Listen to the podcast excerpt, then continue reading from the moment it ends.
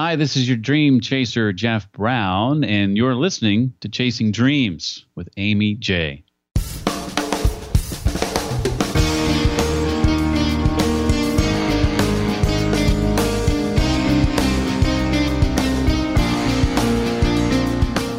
Welcome to Chasing Dreams podcast with Amy J.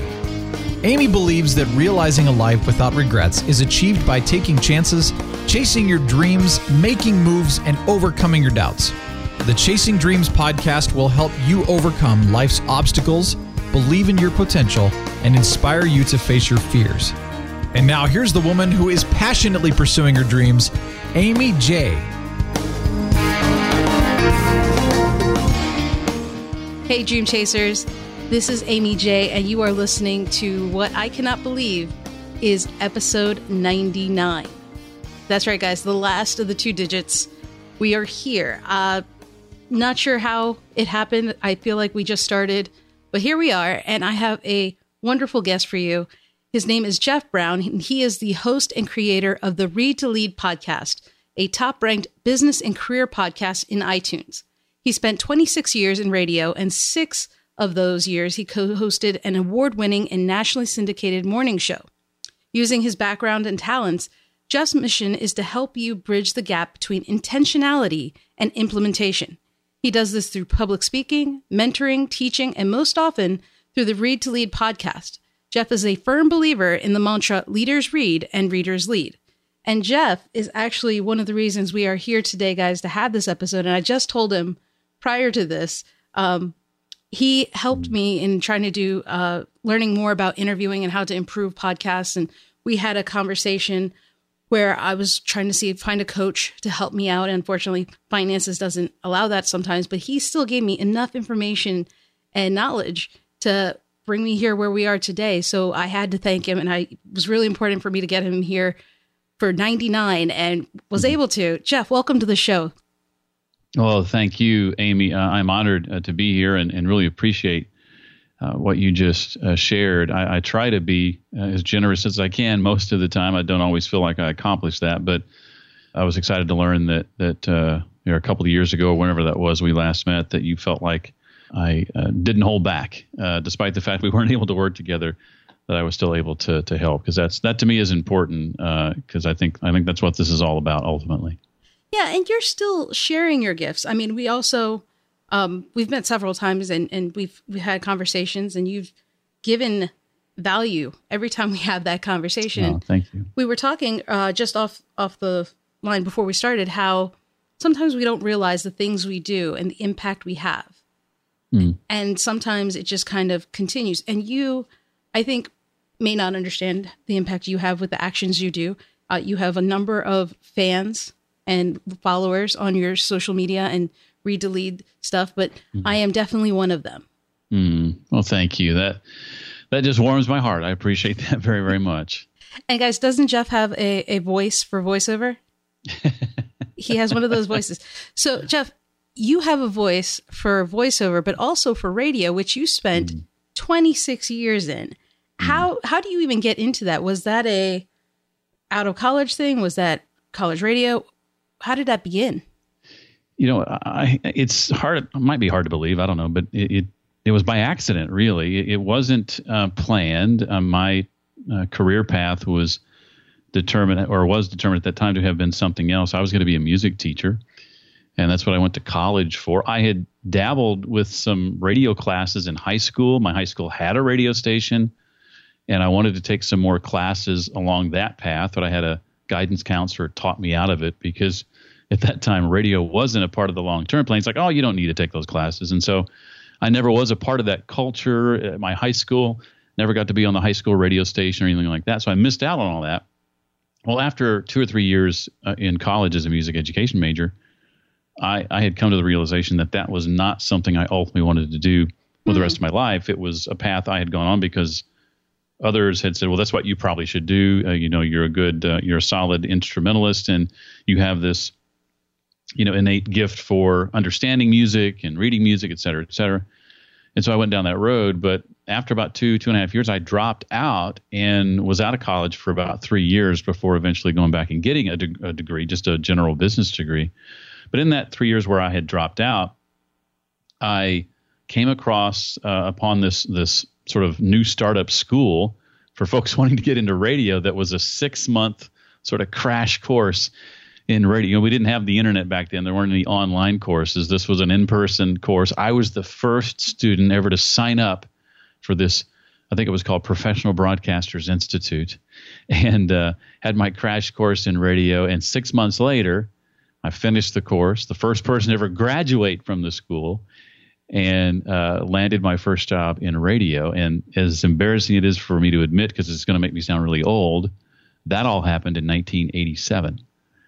And next month, actually, this this uh, holiday uh, that we're celebrating this year, July 4th of 2017, will be the 30th anniversary of my first day on the on, in a real job in radio. It was July 4th, 1987. So we're right at the, right at that point now. Congratulations! It's quite a milestone. It's been a long time. It it has, but let me ask you something. At that time, was broadcasting something that was easily easy to get into? Because yeah, you took the course, you learned everything, but what was finding a position or opening something that was easy? Well, getting it wasn't necessarily the hardest part. Keeping it was the oh. hardest part. As funny as that sounds, uh, the person running the school that I that I joined, a, uh, part of the attraction was uh, guaranteed placement. And so he he was a former radio guy himself, the guy heading up the school, and and he had connections, and and if he felt you were a solid student, he could he could see that you got placed somewhere. And I got you know a part time job. It was an hour and fifteen or so minutes away from my house, so it was in another town. I I didn't move there, but I made the commute every weekend, and sometimes would get a hotel and spend the night so I wouldn't have to drive back home and then do my shift the next day. And then everything I made from that weekend would go to pay my hotel bill. So I was just, you know, paying my dues, if you will. I mean, there are a lot of gatekeepers uh, in traditional media. There always have been. And so I got a leg up on that by attending that school. Now, again, the hard part, though, is keeping it because nine months later, I was fired from my first job. In fact, I've been fired from just about every radio job I've ever had, except for I think one. Wow. Uh, and I've I've had uh, half a dozen or so over the years and and that's kind of the nature of, of the business. Um, it's very much a or can be a what have you done for me lately kind of business, and your ratings are very important. And my first job that I lost, it was really just kind of dumb moves on my part more than anything. It wasn't that you know I wasn't pulling my weight or wasn't uh, you know doing a, a, good job on the air necessarily. It was just I, I did stupid stuff. I did stuff that the market wasn't ready for. You know, uh, the things that I tried to do on the air were were sometimes you know, pushing the envelope a little bit. And so after about nine months of that, they got tired of me. And so were a rebel. I was a bit of a rebel. In fact, they told me when they let me go that I should go work for a morning team that was headquartered in Indianapolis that later would go on to syndication and be nationally known. But they were huge in my hometown of Indianapolis. And I was told I should go try to get a job with that team. And I, I thought that was a major that's compliment. compliment. They, didn't, they yeah. didn't, mean it as a compliment necessarily. No.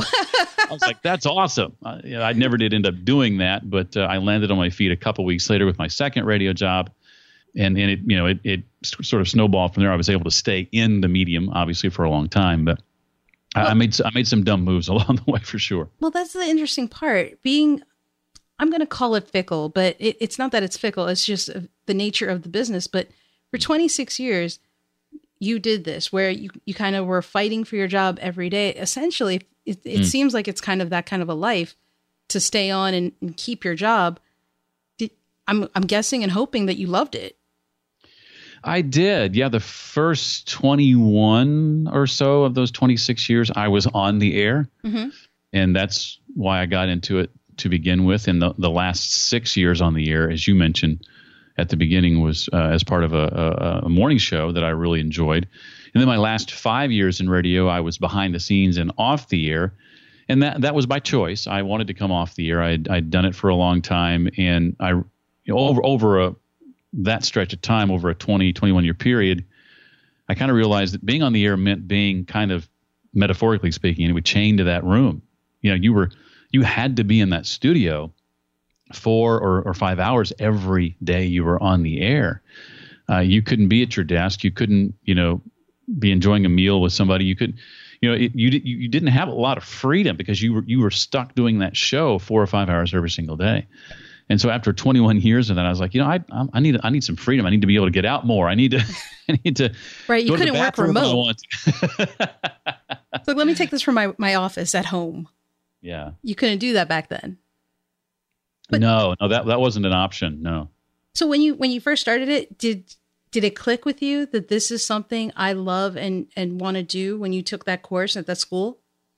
Yeah, and I'd always had a fascination okay. with with radio, and and as I mentioned, I had kind of started going down that path in high school, and just wasn't confident that's ultimately where I was going to go. So guidance counselors talked me out of it. But you know, as a kid, I used to you know you know pretend I was a DJ in my bedroom, and I had a turntable, and then this is going to really date me here, an eight track player, and an and an analog radio dial. And I used to go back and forth and and pretend to be a DJ and record my I was fascinated with recording and I had a, got a tape recorder for Christmas one year. And so all of that all that fascinated me a great deal. And so as I was as I was going through that that that course that sort of crash course I I, was really excited about you know the potential of that industry and and, and my place in it ultimately and so I guess that's the, the thing that interests me is the fact that you were doing something you love despite the fact that every day or you know whatever the risk is of of keeping your job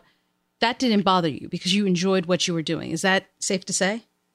Yeah, I think so. I think so. Um, you, you kind of you kind of learn to put that that aside and just you know not worry about that because you know it's out of your control. You know that you know listeners may love you one day and they may uh, you know uh, decide that you're not uh, the you know all that in a bag of chips a, a couple of years later. Mm-hmm.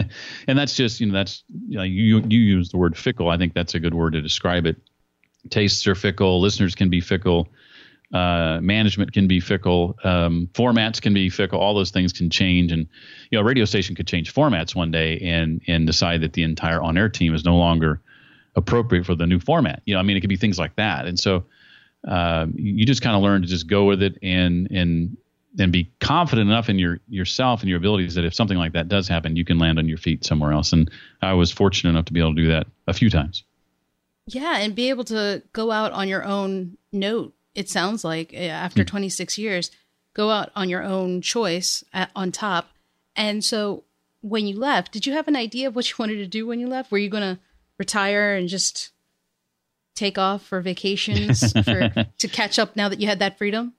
Well, see, that's that's the funny thing. I didn't go out uh, on my own accord. I mean, I had uh, plans, uh, and I talked to my wife about the possibility of me leaving at some point in the near future, and uh, we were making sort of plans for you know what that might look like a few mm-hmm. months down the road, and uh, before we had a chance to really solidify any of that, uh, the comp- company I was working for had some restructuring, and they let three or four people go on the same day. I was one of those people.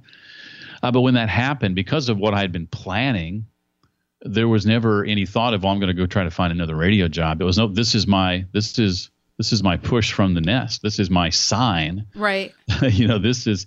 It's earlier is, than you predicted, but. Yeah, earlier than I predicted, but but this is what this is what's supposed to happen, and so you know I moved my timeline up a little bit, um, and that was that was four years ago last week actually, and um, I uh, I had already started planning doing a podcast, and so uh, that launched like a month from from when I uh, was let go that last time, and I went ahead with that. Didn't know what that was going to become, and didn't have any designs or anything uh, thinking along the lines that I would monetize that eventually in some way or coach other people and none of that was even on my radar at the time. It was just this was going to be a labor of love that I would do while I figure out everything else the great part is is that you're continuing to use the skills you have and what you learn from radio as you're podcasting, but it's a new medium. It's something new that you were probably picking up. Or were you, were you podcasting as you were kind of winding down and making these plans? Were you looking into it? I mean, what was it like trying to pick up a new skill? Yeah, I uh, there were certainly, uh, and there are certainly a lot of uh, transferable skills. That's for sure. But there were still some things I didn't know. I, mm-hmm. Some things I had to learn uh, about the about the process. But um, I had the idea initially, the idea in around March of 2013, And then in April of, of 2013, I started making plans and doing research and kind of validating my my idea. And then in May, I did things like purchase the equipment and get things set up and uh, started scheduling some interviews. And then in June, I started doing uh, some of those interviews. Uh, and then in July of that year, I launched. And so it was very methodical, one step at a time. First, we're going to do this, then we're going to do this. And I didn't get in a hurry or anything like that about it. I just, you know, developed a, a plan and worked from that plan and uh, tried to, when I launched, sort of as they say, have all my ducks in a row. And felt like when I launched that I had a pretty solid um, plan in place that was that was going to going to last for a while. And it has. I mean, so far, knock, knock on wood. But from that has also come other things uh, within mm. podcasting. Which did you anticipate coaching and and helping other podcasters? Was that something that was anticipated, or just a, a blessed offshoot? A blessed offshoot. I, I didn't anticipate it at all, uh, honestly. In fact, it took some poking and prodding from others around me to convince me to actually step out and do it. And, and so I started it kind of reluctantly, Amy, to be completely honest with you. Um, when I first stepped out on my own, I right off the bat started doing something full time that I'd been doing in the margins of life when I had a full time job. And that thing I'd been working on, sort of that side hustle, involved uh, websites and, and, and in part mobile apps for small businesses, businesses who felt like they couldn't play the app game because they didn't have enough money for things like that. And I kind of tried to to bring that to smaller businesses, mom and pop places, and and and help them figure out ways they could more you know intimately engage with their with their customers. And and mobile was one of those ways.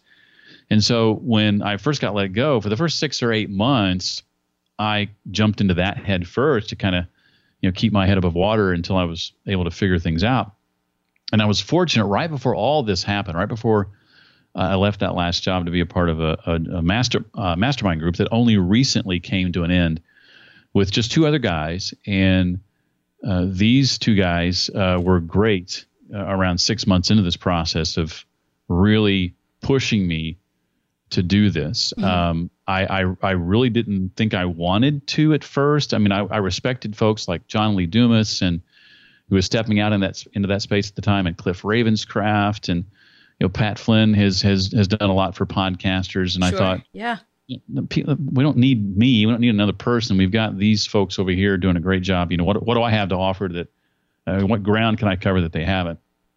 And and these guys convinced me that because in part my my unique radio background and experience, I had a lot supposedly to bring to the table and and to teach and and to show people and things that nobody else was was doing. And so that's kind of what I concentrated on in the very beginning. A lot of my early online courses and teaching and coaching and things of that nature centered around uh, presentation and structuring of content and how to sound better than most people do out of the gate when you first launched it. You know, sound like you've been doing it for a while.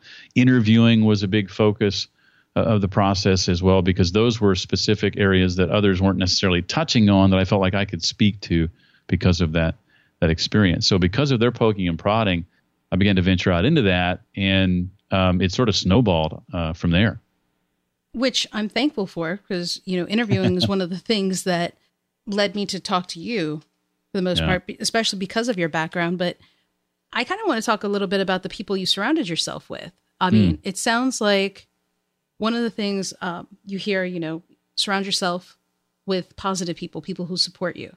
And yeah. so you went and started or joined a mastermind was there a reason for that? Yeah, at the at the time I did, I I had begun those conversations with my wife. I mentioned a moment ago, mm-hmm. uh, you know, possibly leaving Radion. I didn't really know what that would look like, and I wasn't 100 percent sure what I wanted to do. It took me some time to figure that out, but I knew I was going to need a support system of other folks that I respected, and um, one of the other guys uh, uh, worked for the same company I worked for in another state or another city.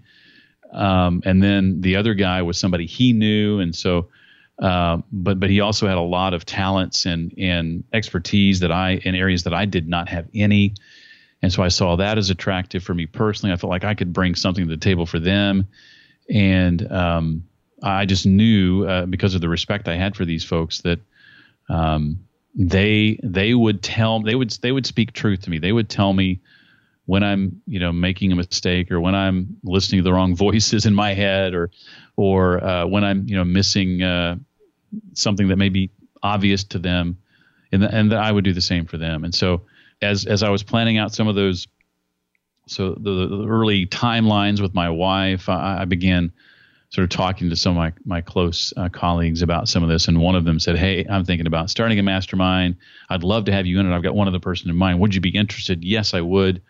And that's how that started that simply. And it, like I said, it only recently ended, um, just sort of dissipated over time, just because we, the three of us, have have uh, drifted in the sense that um, we're in different places than we than we were then, and so um, everything I think we could help each other with with we've done, and so it's time to for us to move on and find another group as individuals. Uh, but for that time we were together, it was fantastic, um, and and and I owe a lot of my success to those two people as much as anybody. Would you recommend something like a mastermind or a, someone chasing their dreams to surround themselves with people like that and have some yeah. kind of relationship in that way? Absolutely, I, I would recommend that. Um, I, I, don't I don't know that you can be successful unless you're willing to spend a lot of time in rooms where you're not the smartest person. When I was young, I was very naive, and I would constantly try to put myself in a position, at least to feel. Um, this wasn't necessarily always true, but to put myself in a position where, where I felt like I was the most talented person in the room or the smartest person in the room. Uh, and that necessitated me limiting the, the groups of people I hung around, as you might imagine. I right? hear it can happen. But that gave me confidence in my own abilities, but it also limited me. That's what I didn't realize when I was young. Was it it's it uh, stunted any growth I might have otherwise uh, seen. And, and if I've learned anything in the last 30 years, it's that the that's the worst thing you can do. The best thing you can do is surround yourself with people who are smarter than you. Uh, as the saying goes, if you're the smartest person in the room, you're in the wrong room. Mm-hmm. It just took me a long time to to figure that out. The other thing that, that I thought was interesting though is that you you guys dissipated your mastermind. Mm-hmm. And I think that's the thing sometimes people forget is that's okay. Yeah. To do. And and you talked about the fact that you guys got the most out of each other. How did you realize that? Is that something that just kind of comes naturally or a conversation you have with one another? Well, it, it can happen a couple of different ways. Uh, some groups I've been a part of are highly structured, and I've actually led a couple of my own where, you know, there was a structure and a clock and and you know different things that we did for the hour that we were together were actually uh, timed, and we made sure that everybody you know had equal time and that sort of thing. And then others like this this one I mentioned that I was a part of, like the first one ever, was a little more loose. It was just three of us, right? And so it didn't have to be quite as as structured. And we would oftentimes, you know, uh, still come with with things we wanted to accomplish, things that we would share with one another that we were working on, and uh, through continu- uh, continued communication, we would make sure that we were checking in with the other two uh, in the group to make sure that they were following up on their on, on following through on their promises and meeting deadlines. And we knew when we came together every Monday evening that uh, those things we mentioned last time we were going to be asked about, and we were going to be asked, how have you been doing on that, and how right. far have you gotten on that plan? And so there was sort of a, a built-in, um, I guess, accountability. Um, is one way to put it. And um, again, they had talents I didn't. They were they were gifted in in areas in ways that I wasn't and and that was tremendous because you know for example when it comes to writing um, email sequences for example i just hate doing that. And i don't even know where to begin. It just i look mm-hmm. at the mm-hmm. blank page and i just my eyes glaze over. It's not your forte. Well, not my forte. One of the two guys is highly gifted in that area. So he he would go so far as to sometimes even write you know an email for me and say here's here's here's how i would approach this. Or he would give me you know uh, places from which to start and and just kind of uh, you know push me uh, down the hill to give me some momentum sort of thing. And so that things like that to me were were just tremendous to have especially you know in in areas where I just felt like were not my gift. And did you feel that you were contributing as well? Because sometimes I I know that if I'm in a group I feel bad that I'm that I'm taking and I'm not giving. And I want to not be in that group because I feel like I'm taking advantage of it. Have you ever felt like that or I have, I have, and, and that that was uh, that's been a struggle for me, and I think we're we're all our own worst enemy, and we Yeah. always feel like. In fact, I was just um, as this old uh, mastermind is is coming to an end. I was just recently asked to participate in a new one that I'm really excited about. But I look around the proverbial room, and I'm like, oh boy, here we are again? uh, here we are again. What am, what what do I possibly have to offer them? Is kind of where my mind starts going, and I think that's just, that's self doubt creeping in. That's imposter syndrome syndrome creeping in. And so I, I've learned uh, a couple of things, uh, and and these are these will sound like really simple, like too simple, but they really really work. What the other members of your mastermind group want from you is predominantly two things. And I learned this from a book I read called The Inspiration Code by Kristi Hedges. Uh, and, she, and she's talking about how there's essentially a, a formula or a code to great conversations that can inspire your team. And if you'll follow this quote unquote formula, you'll inspire more people more often. And so from that book, I've learned these two things that the, the two things you can do for other members of your mastermind group or any team you're leading or a part of is to number one, be present. Oftentimes, when I would meet with these two guys I mentioned a moment ago, it was virtual uh, meetings, but we could see one another. And th- by being present, I mean blocking out distractions, uh, letting others know who might otherwise interrupt you that this is precious and sacred time and that interruptions should be kept to a minimum, whether that's family or phone calls or whatever Putting your phone down? putting your your phone shouldn't even be on the on the desk. I mean, you it it really needs to be respected. They need to know that you're present, and that's especially important to the other members when they're talking and sharing their struggles. Uh, and being present is going to help you uh, master uh, master the other thing I was I was getting at, and that's just listening, just letting the conversation flow and go where it goes. And if you are truly present and not letting other things distract you, and they can see that, and you're actually listening without thinking about what you're going to say next, but just hearing what they're saying. Those are two of the best things you can do. And if you can bring those to your mastermind group, even if you feel like you don't otherwise bring a whole lot of talent, if you can bring those things, the other members of the group will appreciate you for for being there and will leave your meetings feeling like you've contributed, even though you might walk away and feel like, gosh, I didn't do anything but listen. That will be something they, and it's this, the case with most human beings, that will be something that they so rarely get. And just to walk away knowing you were present and you were listening will mean the world. That's actually really great advice because I think a lot of us giving someone your time Mm. is precious and we, we we find, man, he listened to me. He gave me his time, his precious time, you know, and attention. Mm-hmm. And it just feels makes me feel good. Absolutely. You yeah, it really does. I think when it comes to us though, saying it, we forget that for for whatever reason. you know, we're like, it's just me though. But if mm. someone else does it for us, we're like, oh, he's an angel. You know, God bless that guy. But when it's us, it, it's weird how that is. That you know, when it comes to someone else, if you put yourself in someone else's shoes, you can give the best advice. But taking it, it's entirely different and, just as difficult. But that's actually something, you know, speaking of the inspiration code, I believe that was one of your, an episode, or I saw it on your newsletter. I believe I read, uh, heard you talking about the inspiration code, which I think was featured on the Read to Lead podcast. Am I right about that? Well, you, you're a you're a, uh, a fortune teller because I'm actually going to be interviewing the author on That's Friday. what it was. I was like, I know, I, I, I know, I. We talked about this. Somehow, I, I connected you and the inspiration code. Yeah, So, yeah, so I'm, that's I'm exactly right. that's actually something really cool because your read to lead podcast and your mantra of leaders read, readers lead. What brought that about?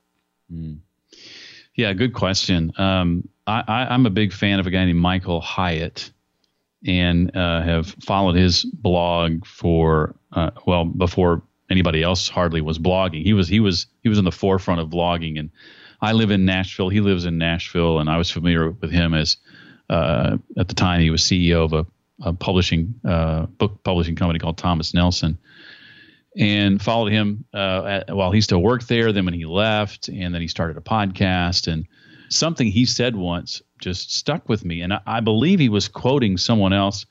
Uh, maybe it was uh, original to him. I, I, I don't remember for sure, uh, but it was that leaders read, readers lead mantra, um, and that just always always stuck with me. And when I came up with the idea to start my podcast, I thought to myself that the, the, the name of the show needs to come out of that mantra, needs to come from that somehow, some way. And so I just uh, I just shortened it, I guess you could say, read to lead, uh, just an abbreviated version of that same sort of concept and, and ideas. And I credit Michael with you know having inspired uh, that name and and sort of honing in on really what I wanted to do a podcast about. Because frankly, Amy, I thought about doing a podcast several years mm-hmm. before I ever before I ever did one. Uh, and the reason I hesitated was because I spent the longest time thinking, what in the world would I do a podcast about? Yeah. I don't know. You know, I, I, didn't know even where to start. And and things like that mantra and um, just my love for reading, they kind of crashed into one another. And I thought, gosh, this this idea I've been looking for for a podcast has been under my nose all this time. I just didn't recognize it. And I think that's the case for a lot of us. Uh, I found in t- attending some podcast conferences recently that one of the biggest areas of struggle for people, they know they want to start a podcast and they have a good idea of the things they need to do to make that happen. But many of them, more so than I realized, aren't really sure what to do a podcast about. They know they've got it in them, but they haven't pinpointed that just yet. That's amazing. And you you're now as of this recording, you are at 173 episodes. Mm-hmm. And so is it safe to say that's 173 books you've discussed? Uh, pretty close. Yeah, there's been a handful of solo episodes in there where I've not interviewed somebody where it was just me, but those are rare. Mm-hmm. And there's been a couple of um, couple of episodes where I've featured, say, you know, my favorite podcasts that happen to be uh, hosted by authors. I've done some like you know year end special episodes, things like that. But for the most part, it's been an author interview. So out of those 173, probably 150 or so um, have been have been author interviews. Have you read those books? 150. yes, I have. Now I, I don't always finish every single book. I, sure. When I first started my show, I, I thought I had to, mm-hmm. and I had to ask a question, at least one question out of every chapter. And oh, wow. after after a while, I realized, well, that's not really uh, where I need to focus. I need to I need to pull the key insights and main ideas. And so, and basically, what I do is I start reading, and as I read. Uh, and questions that I want to ask or things I want to dig into come to me, I write those things down.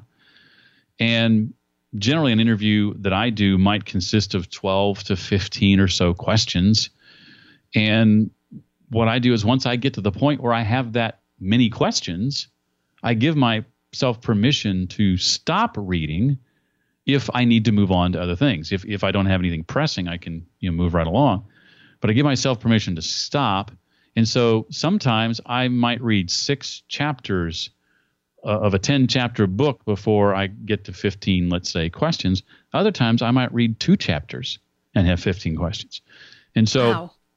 uh, you know, it just depends on on the book and the density of the book and all that. So, um, uh, it varies. How much of a book I read varies, but I I have uh, delved pretty heavily into uh, most all of those books uh, with very very few exceptions. Um, there there are one or two instances where uh, my interview ended up happening before the book got into my hands. Mm-hmm.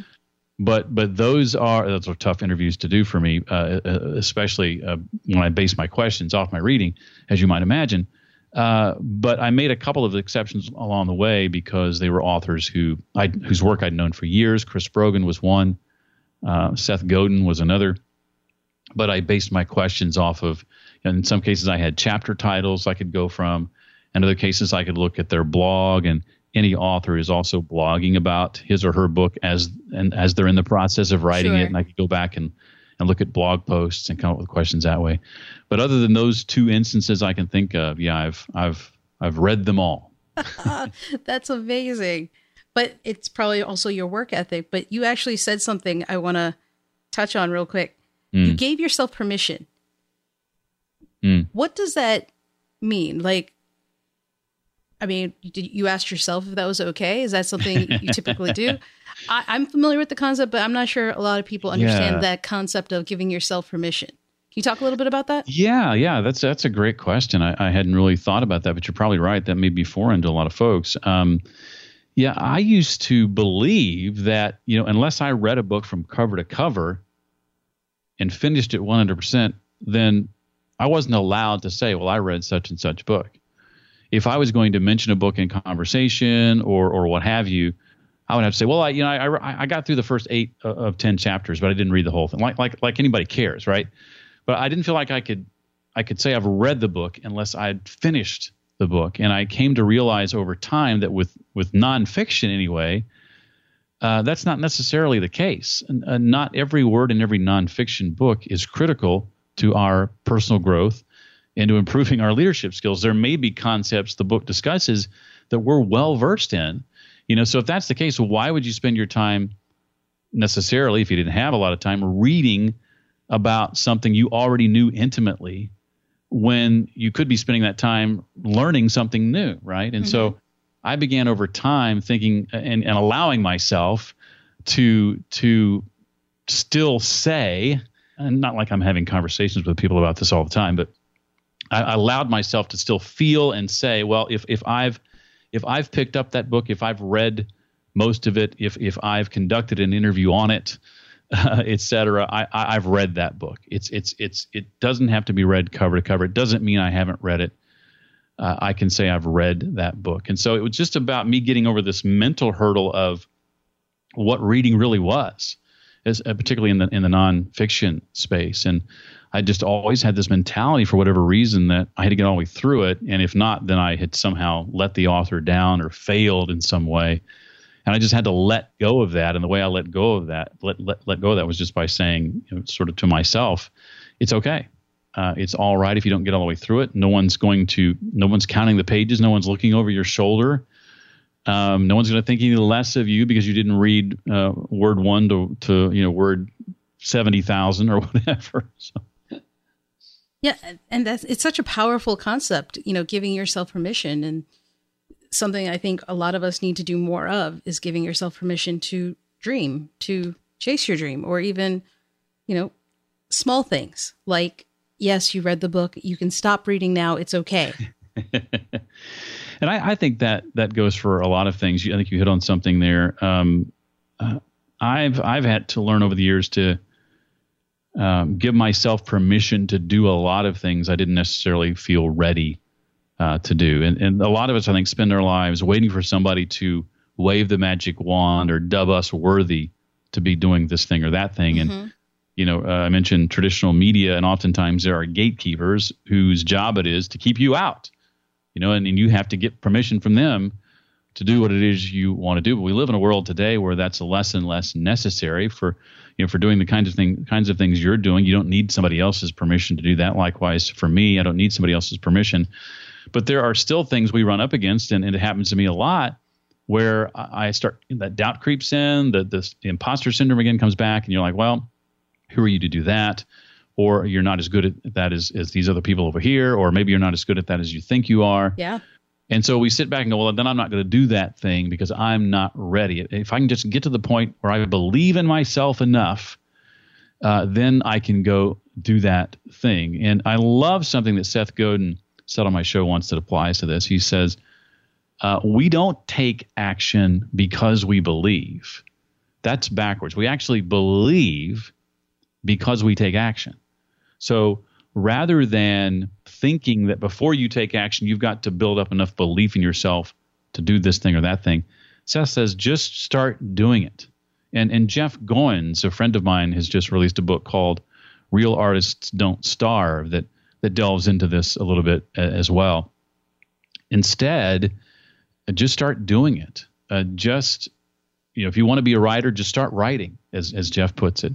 And over time, other people will start looking at you through a different lens. That's and that lens is the lens of, in this case, a writer. And as people do that, guess what? It, it starts rubbing off on you. And so take the action and and and have the faith that the belief will follow rather than trying to start with the belief and hoping that you drum up enough of it that you get the courage to take action. And, and Seth punctuated that with these simple words. He says, Do first, believe second. That's deep. Isn't it though? And it's not my words, Seth Godin's words, and it's it's impacted me greatly. I, I can see why. Four words, four simple words. uh, those are great words to like end it on, but we can't just yet.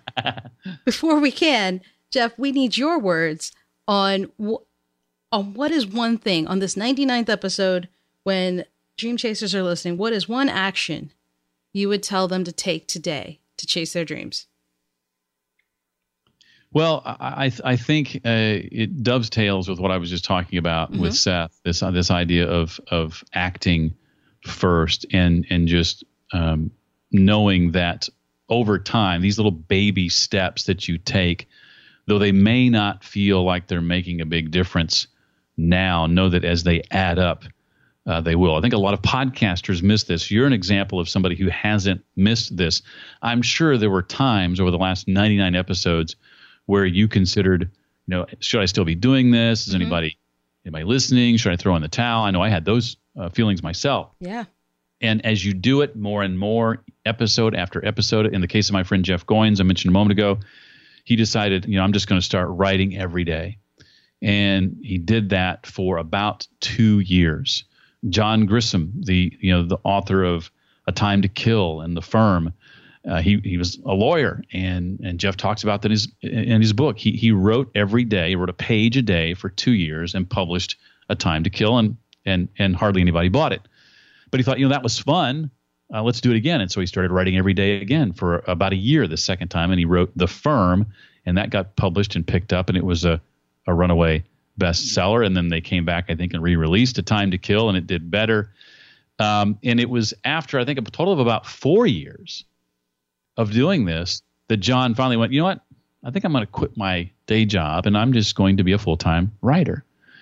He, he, didn't. He didn't just. You know, you hear that phrase, you know, "take the leap." You know. Sure. Yeah. Yeah. Didn't do that. Didn't do anything like that. He he did. He took baby steps. Jeff did that. Um, I think I did that in a lot of ways. You've been doing that with every episode you release. That's another step so, towards something even grander and, and, and more awesome than what you're already doing. And I think a lot of people miss that. They want the success right now, and they don't understand these little things that you do day to day. I read the book, uh, The 12 Week Year, if you don't do anything else in, in, regard to this. Read the book, The 12 Week Year. And it talks about how you should think about a 12 week period, a quarter, as a year. Um, a month is a quarter. Um, a week is a month. A day is a week. And when you start thinking about time in, in those terms, suddenly what that does for you is the five things you do today, you see how that impacts weeks from now much more readily, much more easily. Does that make sense? Yeah.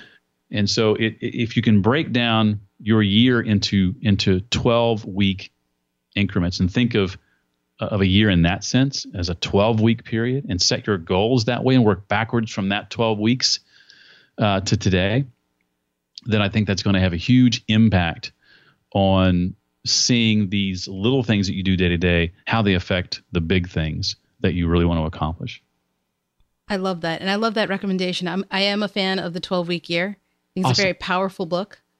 Also, again, a simple concept mm-hmm. of, you know, why wait a year? Right. To right. do everything when you can get it done in 12 weeks. Because, uh, I mean, I think if you think about it, we, we, we do it and to tend to delay things, push things off. And it's a very powerful book, guys. The link for that uh, will be in the show notes. You can check it out there. Mm. Uh, Jeff, thank you so much for coming on the show. It means a lot to me. You've been fantastic.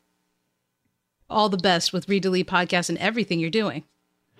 Well, thank you, Amy. As a treat to, to be here, I've been uh, enjoying watching uh, what you've been doing these last couple years, and hope that I was able to provide uh, some uh, insight along the way to somebody who, who needs it today. So thank thank you for that opportunity. And guys, that was Jeff Brown. How fantastic is he?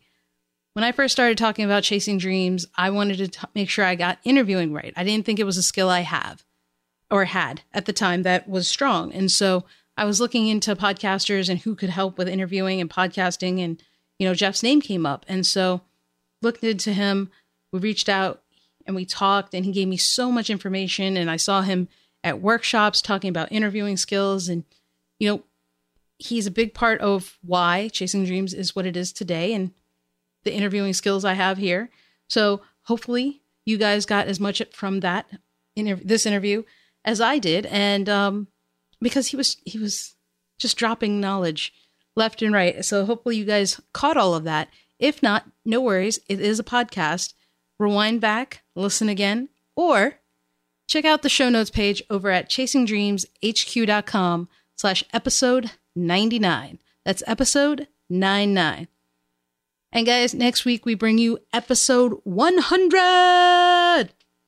I know that was a little bit much, but I'm very excited. I'm so excited because not only are we into triple digits, but next week's guest is very important to me. And that's all I'm going to say. And so until next time, guys, keep chasing.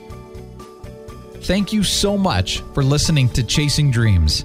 Amy would love to connect with you and hear all about your pursuit of chasing your dreams. Connect with her on Facebook, Twitter, or Instagram via at Chasing Dreams HQ, or you can find Amy on Twitter at AimeeJ21. That's A I M E E J 21. Be sure to visit headquarters over at chasingdreamshq.com for more inspiration, motivation, and resources to help with your own dream chase. We hope you'll join Amy next week, and until then, keep chasing.